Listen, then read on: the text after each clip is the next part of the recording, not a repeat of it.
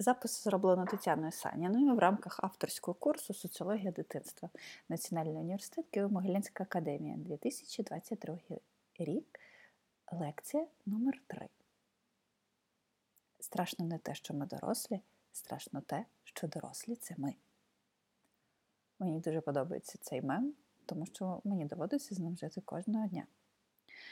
Як ви бачили з попередніх лекцій, кожен період розвитку дитини є важливим для формування не лише фізичного тіла, когнітивних здібностей чи емоційного інтелекту. Все це важливо для формування соціальних умінь та навичок, які сприяють інтеграції в соціум і які зі свого боку впливають на цей соціум. І тут же мені згадується метафора Парсонса про тихе стабільне озеро, в яке летить камінчик, спричиняючи хвилі. І, можливо, це буде ціла груда камінців, які збурюють воду і часом можуть створити потоп. Сьогодні ми будемо говорити з вами про соціальні проблеми дітей. А поки ви слухаєте цю лекцію, подумайте, які країни, на вашу думку, можуть вважатися найкращими для життя дітей, а які найгіршими і чому. Як пише відомий вже вам Вільям Карсеру, соціолог та дослідник дитинства, в США та західних суспільствах ми сприймаємо дітей та соціальні проблеми в двох комбінаціях. Діти як соціальна проблема та соціальні проблеми дітей. І хоча сьогодні ми більше говоритимемо про соціальні проблеми дітей в усьому світі, залежно від регіону чи країн проживання, але також і про універсальні проблеми, соціальні проблеми дітей. Однак хочу почати я з того, що в сучасному світі самі діти можуть бути соціальною проблемою.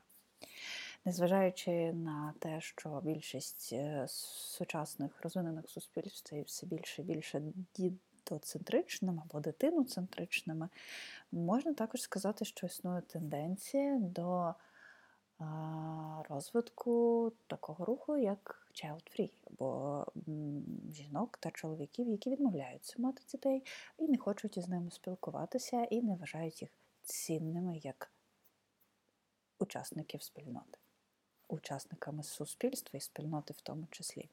Напевно, ви знаєте, що в деяких курортах, в деяких будинках, в готелях можуть бути не тільки в США, а в Україні також є такі, наскільки я чула, можуть бути місця, в яких заборонено приходити з дітьми або заборонено проживання з дітьми.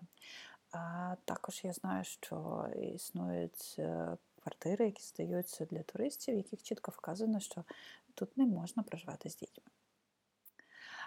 Є інший бік цього бачення дітей як соціальної проблеми – це така певна стривоженість щодо дітей та їхнього здоров'я. Це коли суспільство настільки переймається тим, що відбувається з дітьми, що дорослі намагаються максимально позбавити дітей можливості проявляти свободу.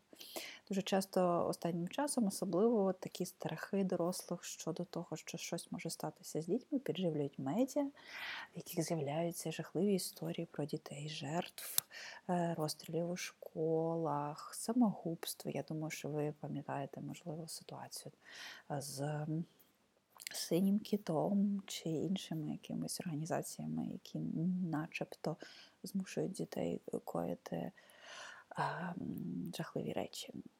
Насправді такі випадки досить рідкісними, і насправді їхня кількість знижується з роками, однак висвітлення цих тем є привабливим для медіа, соціальних медіа, для журналістів, які хочуть здобути якомога більше читачів, тому про це стало більше говорити, і, як показують дослідження, соціальні кампанії, покликані захистити дітей від загроз, часто призводять до ізолювання дітей. Наприклад, в США випадок, коли було заявлено про викрадення або пропажу майже 2 мільйонів дітей протягом якогось досить довгого періоду, величезна цифра, навіть для США. Пізніше було з'ясовано, що більшість із цих дітей – це діти-втікачі, а не діти, яких було викрадено. Але це підняло величезну тривогу серед батьків і призвело до певного обмежень дітей у пересуванні. А з іншого боку, проблема дітей-утікачів не так цікавить медіа, не так цікавить дорослих, оскільки там більш складні проблеми, і здається, що їх вирішити набагато складніше.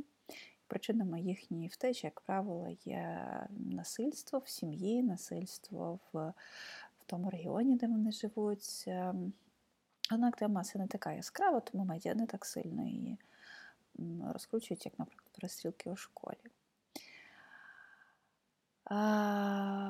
Отже, ми приблизно з вами уявили, як діти можуть бути соціальною проблемою, але давайте перейдемо до дітей і їхніх соціальних проблем.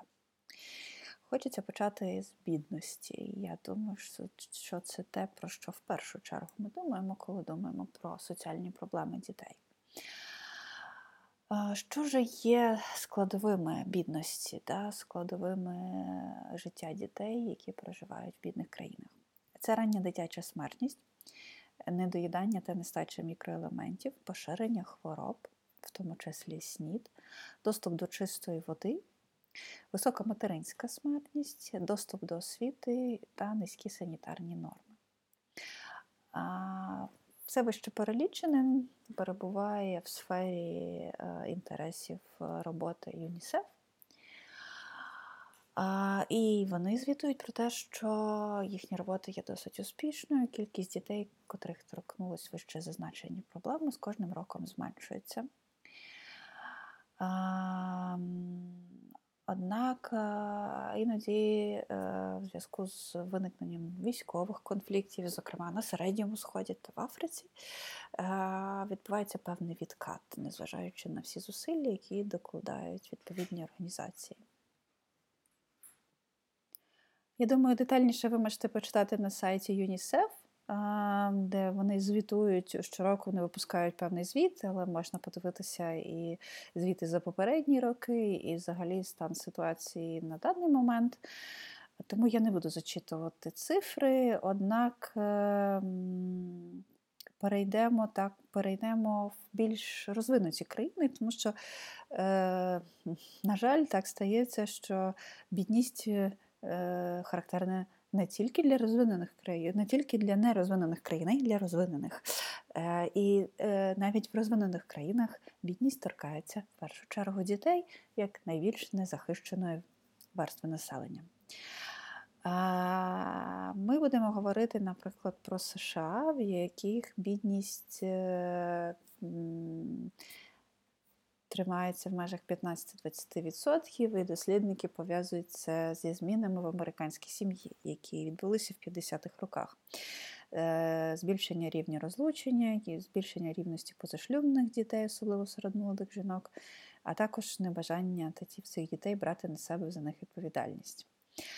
Що цікаво, що до США, раптом подумала, що на початку, коли я задавала питання про те, в якій країні найкраще жити, то США вважається однією з найгірших країн з розвинених для того, щоб там проживали діти, оскільки державна політика соціального забезпечення в Америці, в Сполучених Штатах Америки така, що люди похилого віку отримують більше підтримки, ніж діти.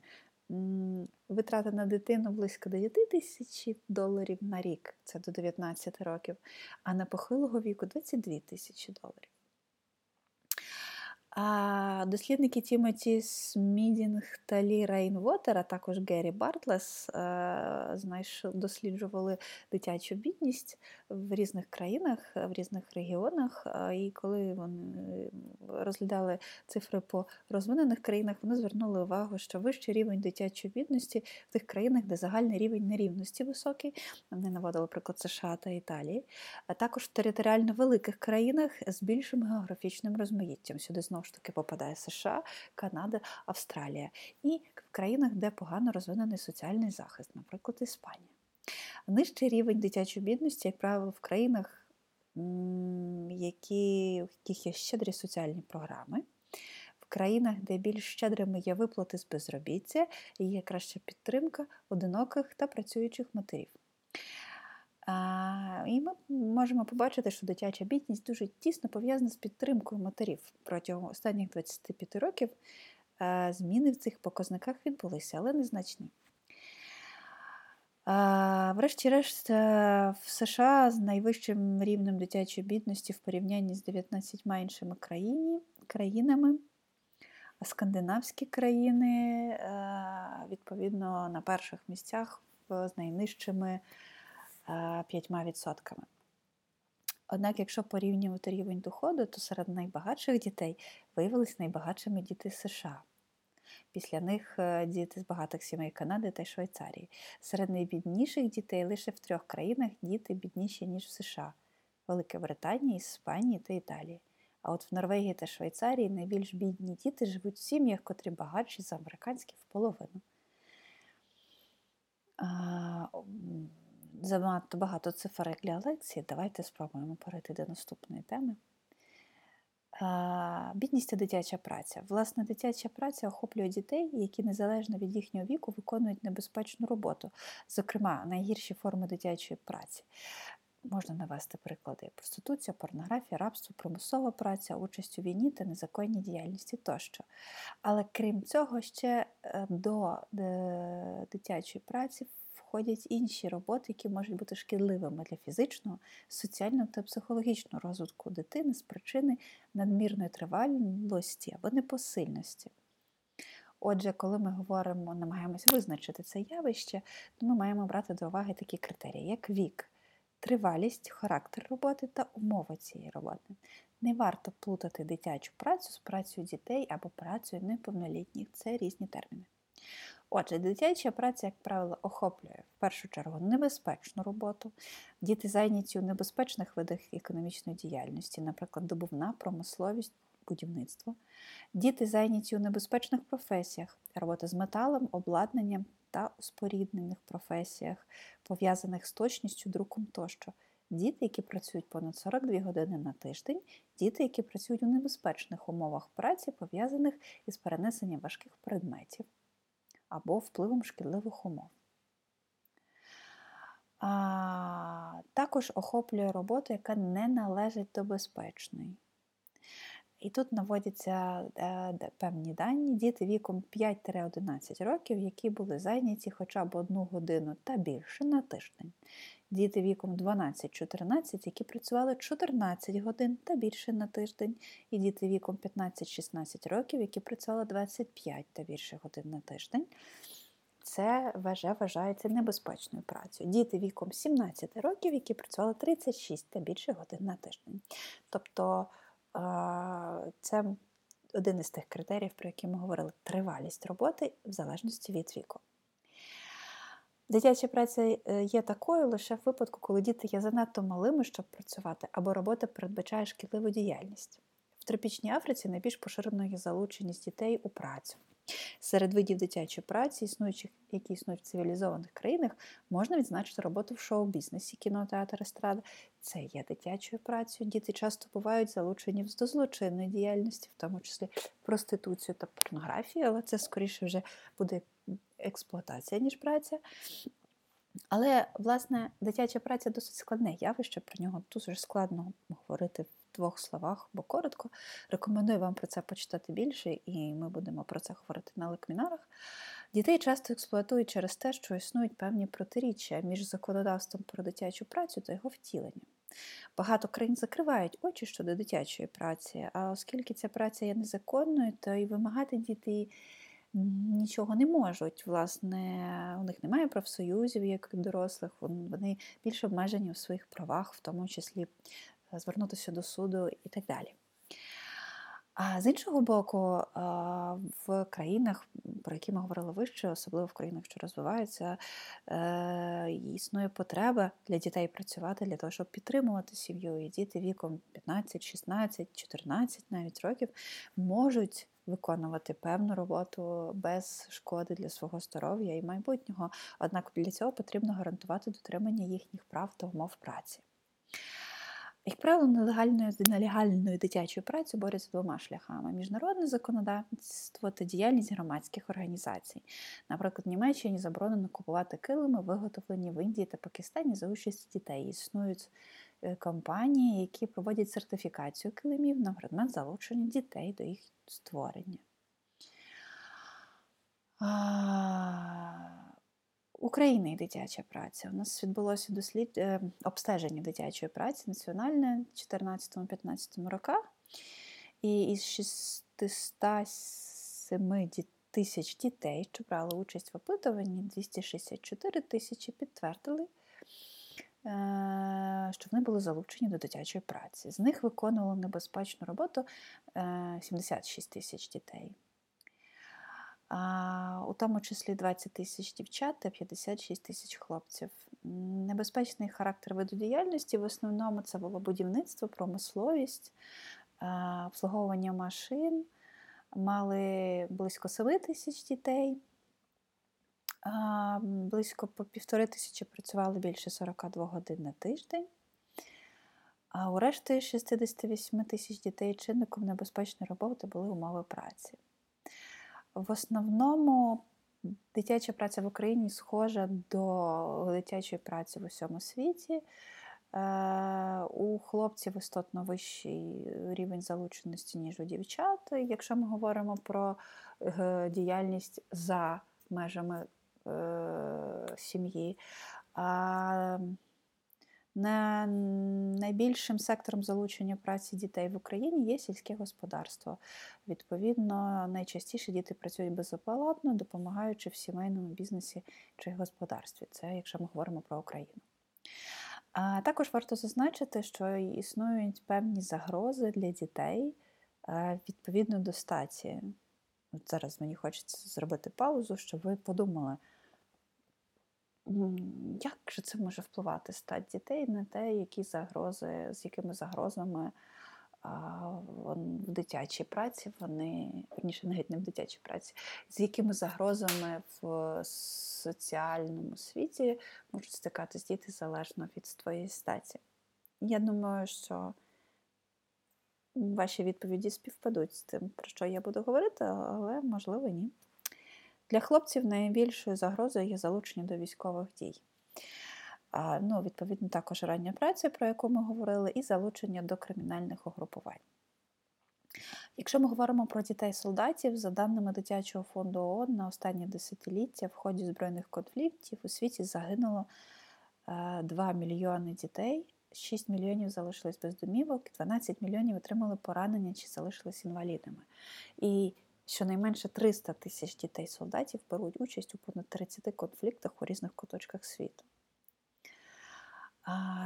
Існує конвенція, яка стала важливим інструментом для забезпечення міжнародного права, які гарантують особливу безпеку дітям під час збройних конфліктів. Однак, очевидно, що вона не може гарантувати права дітей у збройних конфліктах повною мірою.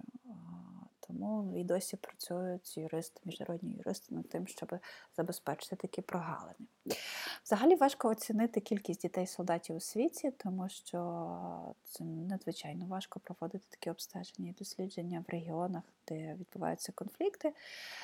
Є організація Child Soldiers International, яка у 2017 році оцінила, що таких дітей десятки тисяч і, можливо, більше 100 тисяч в межах 18 збройних конфліктів. Тобто ми з вами десь говорили про 300 тисяч, тут йдеться про 100 тисяч.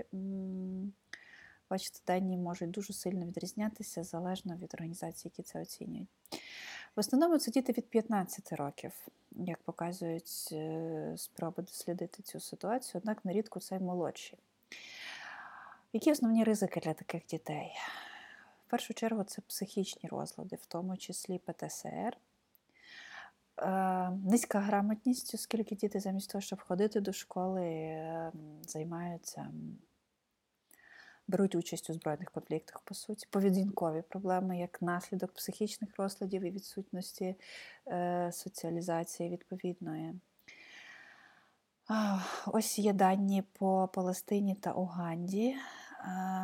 І половина дітей-учасників бойових дій в цих країнах показали симптоми ПТСР і 9 із 10 – депресію. Як показують дослідження, такі діти більш часто демонструють агресію, відповідно, тому що вони перебувають в постійному стресі і в стані постійної тривоги за своє життя і, відповідно, соціальну поведінку. Додаткові наслідки в майбутньому – це ризик бідності та безробіття в дорослому віці через те, що не було можливості вчитися і, відповідно, адаптуватися до соціальної реальності в мирному середовищі. Існує міжнародне законодавство, яке регулює засудження дітей і учасників військових конфліктів, особливо якщо вони скоїли військові злочини.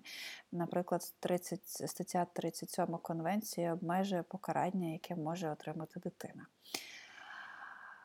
З одного боку, не забороняється засудження, однак з іншого боку обмежується покарання. Наприклад, ні смертна кара, ні довічне тюремне ув'язнення не призначаються за злочини, які вчинені особами молодшими 18 років.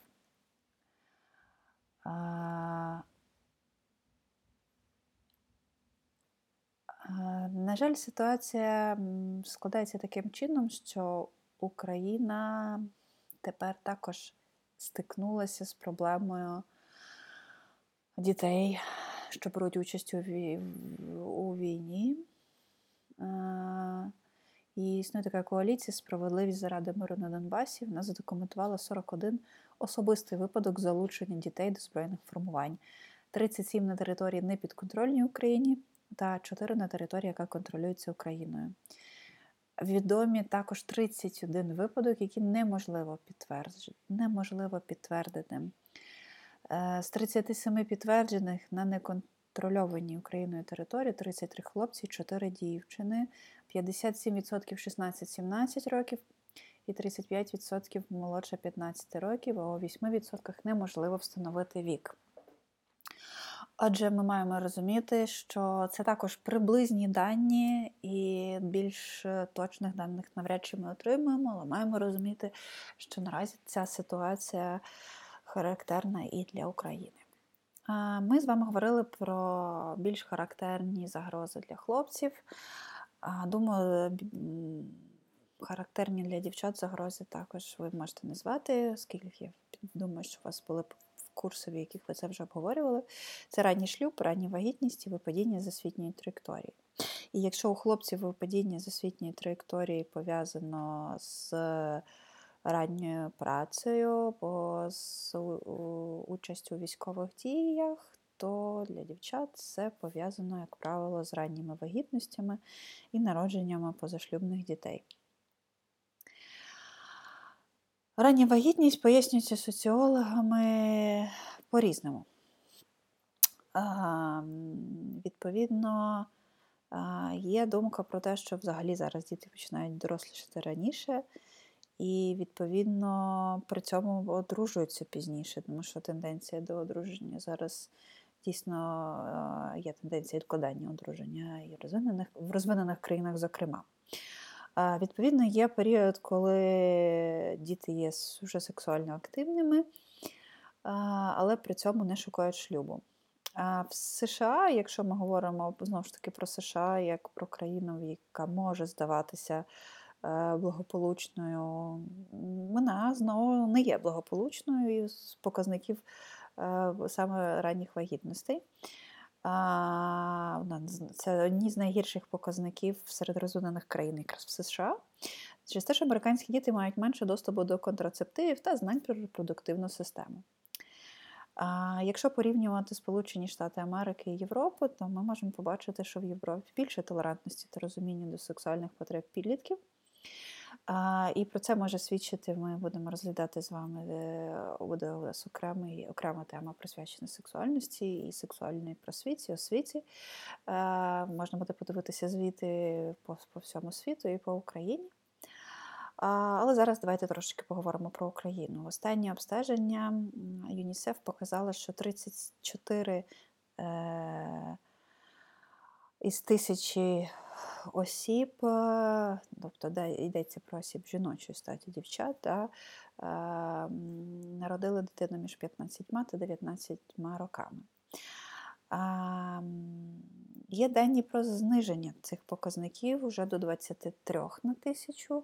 Це дослідження Світового банку, які проводились в Україні. Найгірші показники для півдня України, для сільської місцевості і для людей, сімей з найнижчим рівнем добробутку. 23 на тисячу – це 15 рік, 34 на тисячу – це 12 рік. Якщо ми беремо світ, то найгірша ситуація в тропічній Африці. Нігер – 201 особа на тисячу, найкраща в Кореї, Нідерландах, Японії, Гонконгу, Швейцарії, Швеції. От ми можемо подивитись, наприклад, на дві країни, розвинені країни, це США та Канада, вони розташовані поруч, однак в США кількість подібна до української, якщо ми говоримо про 23, в США це 21, а в Канаді це 29. В середньому в Європі показник 10, а в зоні євро 8 на тисячу. Можливо, Європі вдалося досягнути такого рівня через те, що держави почали більше уваги приділяти профілактиці ранніх вагітностей, а менше уваги моральності ранньої сексуальності. А в США, так як і в Україні, досі точаться дискусії, чи знання про секс та контрацепцію призведуть до посиленого бажання серед молоді займатися сексом, чи навпаки це зупинить ранній секс, ранні вагітності і так далі. Власне, в США є така певна проблема, і про неї досить багато говорять. Секс виглядає дуже романтизовано, і відповідно є певні політичні партії і громадські організації, як в Україні, так і в США, які протистоять тому, щоб була введена просвіта, сексуальна просвіта у школах. В США досить часто ранні вагітності пов'язують із бідністю. І тут важливо зрозуміти, чи причина ранніх вагітностей в бідності, чи бідність є наслідком ранніх вагітностей. Іноді виникає таке питання, чи система соціального забезпечення часом не сприяє поширенню ранніх вагітностей і вагітностей поза шлюбом. Однак статистика не підтримує цю думку, показуючи, що рівень підліткових вагітностей, абортів та позашлюбних дітей нижче якраз в тих країнах, де розвинена система соціального забезпечення. Ми можемо, наприклад, говорити про скандинавські країни, в яких рівень народження в ранньому віці набагато нижчий, і рівень абортів набагато нижчий, ніж в інших країнах навіть Європи, хоча система соціального забезпечення там досить розвинена, одна з найрозвиненіших. На думку більшості дослідників, найбільший вплив на коефіцієнт бідності і ранньої вагітності найбільший вплив здійснюють раса або належність до певної етнічності, рівень достатку та освіту. Діти з вразливих груп раніше стають сексуально активними, а значить вони можуть завагітніти. Вони також менш готові нести відповідальність за свої дії, а отже рідше користуються контрацептивами.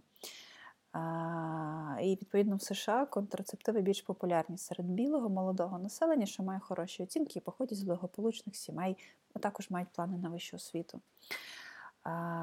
Тобто, чим більш проблемним є оточення молодих дівчат, то більше ймовірності їм доведеться не лише захищатись контрацептивами в разі бажаного сексу, а й захищатись від небажаного сексу. Відповідно, також дослідники наголошують на тому, що у випадку з бідністю у дітей з недолугих сімей немає надії на покращення їхнього життя, тому вони просто іноді здаються на волю долі. Економісти Керні і Левайн в результаті дослідження зробили висновки, що високий рівень вагітності напряму пов'язаний з величиною економічного розриву між бідними і багатими тої місцевості, яку досліджували. Отже, саме ця соціальна маргіналізація та безнадія є часто причинами ранніх вагітностей. Ну, і, власне, в США основною проблемою, про яку багато хто говорить, є те, що, зокрема, адміністрація Буша підтримувалися на федеральному рівні програми, які були спрямовані на поширені практики утримання від сексу до шлюбу. Відповідно, що фінансування відмовлялось фінансувати школи, які вводили програми, спрямовані на ознайомлення з тим, як функціонує тіло, як використовувати контрацептиви і так далі. Власне, пропаганда утримання від позашлюбного сексу в США є досі основною для 39 штатів. Барак Обама намагався відмінити цю програму, однак уряд її знову затвердив. І, як правило, це більше стосується республіканців, президентів, які походять з республіканської партії, які збільшують фінансування цієї програми, спрямованої на утримання, і зменшують фінансування програми секс-просвіти. Власне, з урядом Трампа відбулася та сама ситуація. 75 мільйонів доларів відправилось на підтримку програми, яка пропагувала утримання від сексу до шлюбу. Власне, Дуглас Кірбі, американський науковець і дослідник, він досліджував аргументи проти сексуальної освіти. Він проаналізував вплив уроків сексуальної просвіти в 97 країнах світу і з'ясував, що випадки пришвидшення сексуальних дебютів не зафіксовано. Натомість якісна сексуальна освіта сприяла частішому використанню контрацепції, зменшенню кількості сексуальних партнерів і незахищених статевих актів. Повертаючись до проблеми раннього материнства, ми можемо говорити про те, що це драматично погіршує якість життя. Такі жінки, дівчата, скоріше за все, полишають школу, не можуть знайти стабільну роботу та отримати постійний шлюб тривалий. Однак, незважаючи на те, що такі матері справляються з життям гірше, ніж ті, хто народили дітей в більш пізньому віці, багато з тих матерів надолуджують пізніше, якщо отримають гарну освіту, знайдуть стабільний шлюб і отримають можливість планувати сім'ю. Власне, саме тому соціальна підтримка молодих матерів є ключовою в скандинавських країнах, і саме там було дослідження питання, яка доля дітей, яких народили діти. Таких досліджень є досить мало, але вони проводяться, зокрема, було дослідження Латрела та Ерманса і Блека в 2015 році. Вони допомагають зрозуміти, де існують прогалини в освітніх програмах щодо сексуального виховання, показати, як себе бачать такі жінки, як складаються їхні долі і що можна зробити для того, щоб підтримати їх.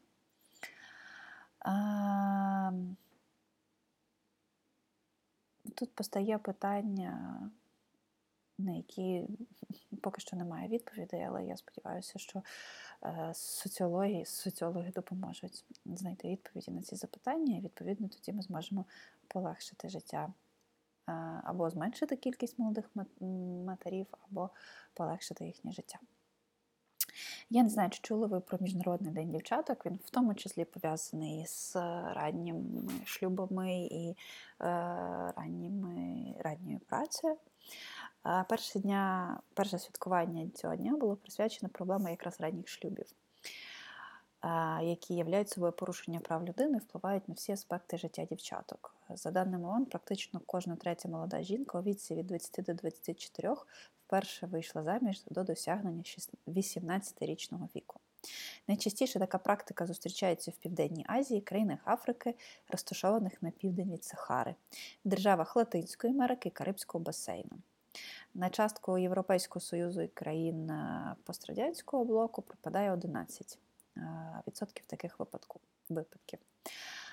На думку експертів ООН, насильно віддані під вінець дівчата перетворюються на рабинь до кінця своїх днів. В домогосподарстві або сексуальних рабинь їхні права по доступу до медицини, освіти, на фізичну та моральну свободу порушуються. І дитячі шлюби призводять до ранніх і небажаних вагітностей вже в шлюбі, але тим не менш вони є небажаними і представляють загрозу для життя дівчаток. У країнах, що розвиваються, 90% дітей, народжених у підлітків в віці 15-19 років, це діти дівчаток, які перебувають у шлюбі. і ускладнення при вагітності є головною причиною смерті у дівчаток цієї вікової групи. У дівчат з низьким рівнем освіти ймовірність вступити у шлюб у ранньому віці виявляється вищі. І наявні дані показують, що в більшості випадків дитячий шлюб означає для дівчаток кінець навчання. Вони позбуваються можливості отримати повноцінну освіту. І навпаки, дівчата, які закінчили середню школу, не поспішають зв'язувати себе шлюбом, і в них ймовірність дитячих шлюбів виявляється в 6 разів нижче. Так що освіта є однією з найкращих стратегій захисту інтересів дівчаток і боротьби з ранніми шлюбами. Окрім того, що проводити роботу з дорослими, які ці шлюби організовують з певних тих чи інших традицій. Ще одна тема, про яку я хотіла би сьогодні поговорити, це насильство щодо дітей вже не в рамках військових дій, чи нелегальної праці, чи участі в кримінальних групуваннях, чи насильство як експлуатація дівчат у шлюбах. Це вже насильство дітей щодо дітей. Ми знаємо, що діти досить часто стають жертвами насильства, в тому числі це можуть бути жертвами насильства у сім'ї, тому що діти залежні від дій дорослих, вони маленькі і слабші від дорослих. І часто буває, що на рівні культурних якихось норм відбувається толерування, переслідування дитини в деяких культурах, це є прийнятним. Як правило, найгірше живеться дітям, які живуть у несприятливих умовах, вони живуть в небезпечних районах, і ризик стати жертвою зростає. Якщо не сім'ї, то жертвами сусідів, жертвами банд, або просто інших дорослих, які можуть бути поруч.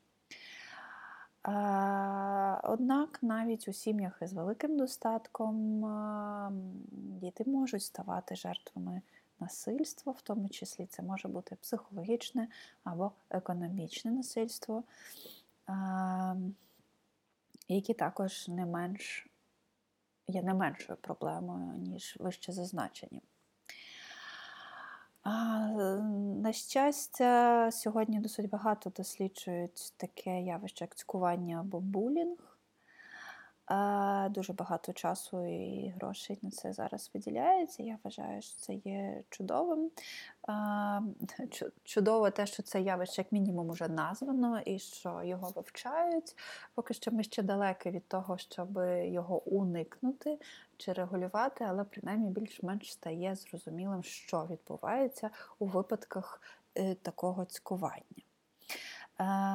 Цькування – це визначена та повторювана сукупність негативних дій, що здійснюється однією людиною або більше проти іншого. Це можуть бути фізичні чи психологічні дії. Це може бути маніпуляція дружбою чи надмірне виключення дитини з групової діяльності. А за статистикою, до 15% дітей в Європі стикаються з цькуванням на одній із сторін, а для США це 20-25%. В Україні було дослідження з 17-го року, проводило ЮНІСЕФ. Вони зазначають, що 67% дітей в Україні у віці від 11 до 17 років стикалися з проблемою цькування протягом останніх місяців. 24% стали жертвами булінгу, і 48 із них відсотків нікому про це не сказали. Із 48% жертв булінгу. Є певна залежність, що діти з сімей з низьким рівнем прибутку піддаються булінгу вдвічі частіше за інших дітей. Зокрема, в Україні така проблема дуже часто пов'язана з внутрішньопереміщеними дітьми, які є більш вразливими до різних форм насильства, в тому числі, як ми розуміємо, це діти, які мають певні економічні проблеми.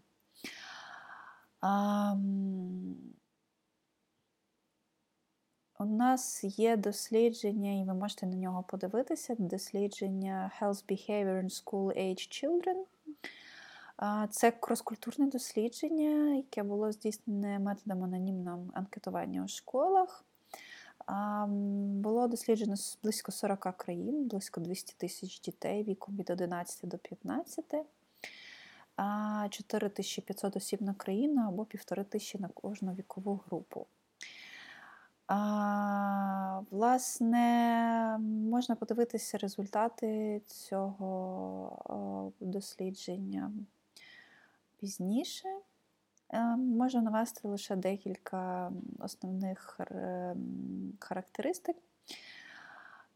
Основні знахідки були такі, що дівчата більше повідомляли про те, що були жертвами цькування, а хлопці радше повідомляли про те, коли вони були агресорами, оскільки це часто є показником того, що ти нібито справжній чоловік чи справжній хлопчик.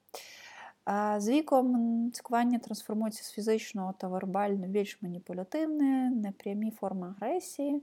І загалом дівчата більш схильні до вербального непрямого, а хлопці до всіх форм, в тому числі прямого і непрямого. Діти із Західної Європи та скандинавських країн найменше піддавались цькуванню та брали участь в ньому, в той час як східноєвропейські країни показали протилежні результати. В деяких країнах віктимізація зменшувалася з віком, в деяких – ні. Можливо, це можна пояснити культурними відмінностями.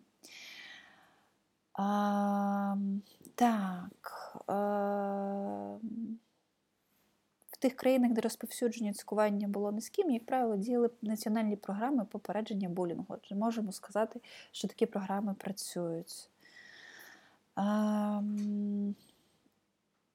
Що ще можна про це сказати?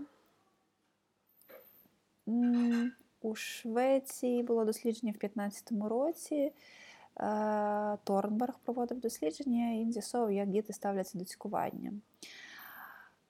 І були такі цікаві результати. Дівчата частіше, ніж хлопці, думали, що причиною булінгу є проблеми у тих, хто цькує.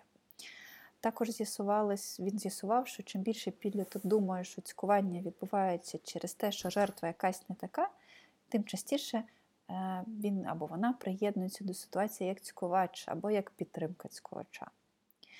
Чим частіше підлітки вважають, що цькування відбувається через те, що у самого цькувача психологічні проблеми, тим частіше вони стають на захист жертви і рідше на бік цькувача.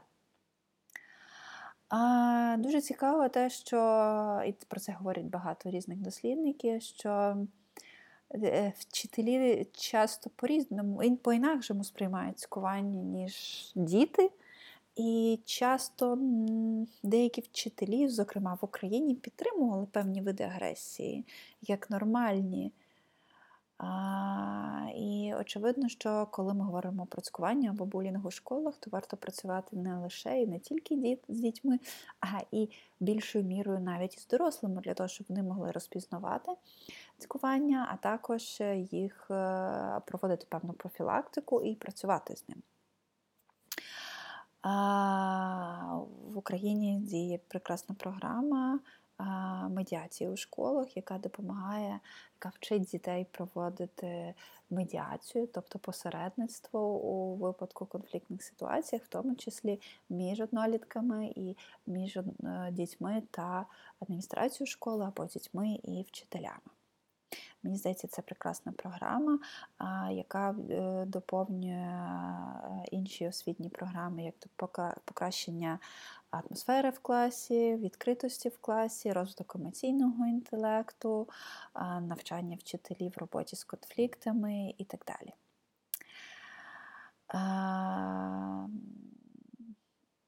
Я думаю, що ми сьогодні з вами поговорили... Напевно, хочу озвучити проблеми актуальні для України. Коротко. Діти-переселенці – це зараз актуальна соціальна проблема. Ми маємо більше ніж 166 тисяч переміщених дітей. Це питання з пошуком житла, отриманням гідного матеріального забезпечення, інтеграція в суспільство, робота зі стереотипами і так далі. Діти, які постраждали в АТО, 580 тисяч дітей постраждали, за даними ЮНІСЕФ, в результаті військових дій. Це втрата документів, це психологічні травми, фізичні травми, це негідні умови для життя, це перервана освіта і так далі. Діти з інвалідністю, це досить широкий контингент, в Україні близько 151 тисячі дітей з інвалідністю, які потребують регулярної допомоги. Це вроджені аномалії, деформації та хромосомні порушення, хвороби центральної нервової системи, розлади психіки та поведінки. Всі ці діти, очевидно, потребують допомоги та підтримки і інтеграції. Да, відповідно, ми говоримо про зміну міської інфраструктури під потреби дітей з інвалідністю, а також розвиток системи працевлаштування для таких дітей, які вже стають дорослішими. Діти-сироти. 100 тисяч дітей-сиріт в Україні, від яких відмовились батьки, які перебувають в спеціальних державних установах. Серед цих дітей, насправді, лише 10% сироти, решта – це діти з неблагополучних сімей, діти, від яких відмовились батьки. Діти з неблагополучних, малозабезпечених сімей в Україні спостерігається невтішна статистика дитячого алкоголізму і наркоманії, які якраз пов'язані з походженням дітей з цих сімей. 40% дітей вживають алкоголі, і багато хто вже в 11-12 років знайомі зі станом алкогольного сп'яніння. 1% дітей 12-13 років щодня вживають алкогольні напої. І згідно зі статистикою, 20% всіх наркоманів – це діти і підлітки. Якщо раніше проблеми дитячої наркоманії зводились до токсикоманії, то зараз діти починають вживати дорослі наркотики. І, як правило, це до цього підштовхує дітей несприятливий клімат в родині. Діти, які постраждали внаслідок насильства у сім'ї – це окрема категорія. За даними ЮНІСЕФ, до 14 років 70% дітей страждають від фізичних або психологічних покарань. І це те, про що ми говорили в деяких сім'ях. Звісно, це різні покарання, це спектр досить широкий, але тим не менше вони присутні. У нас є діти, які перебувають у місцях відбування покарання. Я не можу назвати цифру на сьогоднішній момент, але це близько 1,5-2 тисяч дітей, як правило, на рік. В Україні діти також стикаються з проблемою торгівлі дітьми, у сфері вже важкої нелегальної праці, про яку ми говорили вище, у сфері секс-послуг, дитяча порнографія, або є така поширена практика випрошування милостині. Відповідно, торгівля дітьми – це досить болюча тема, щодо якої в Україні, на жаль, не так уже багато досліджень проводиться зараз.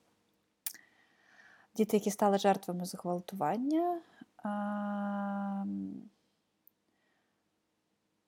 Я зараз не можу назвати точної статистики, але в Україні 1 з кожних 4 дівчат і 1 з кожних 10 юнаків стають жертвами сексуальних злочинів, не досягнувши 18 років. Діти безпритульні та діти оголошені в розшук, які зникли. Ми говорили з вами про американську статистику, про те, що доросле населення стривожено кількістю дітей, яких втрачено. А, власне, в Україні теж є ця статистика. У нас вважається близько 100 тисяч дітей безпритульними. Діти, які були покинуті батьками, самі залишили сім'ї, або дитячі заклади, де вони виховувалися і не мають певного місця проживання.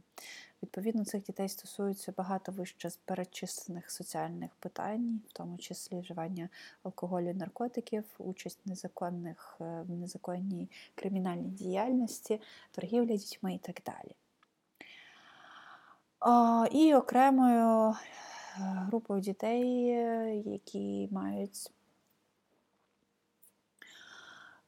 певні соціальні проблеми, це діти, щодо яких було вчинено злочин. І це діти, які були свідками, можливо, або стали жертвами, в тому числі кримінальних угрупувань, в тому числі торгівлі дітьми, в тому числі порнографії дитячої і так далі. Як ми бачимо, я вже буду завершувати, хотіла зробити цю лекцію коротко, але теми досить болючі, тому хочеться про них говорити більше і більше.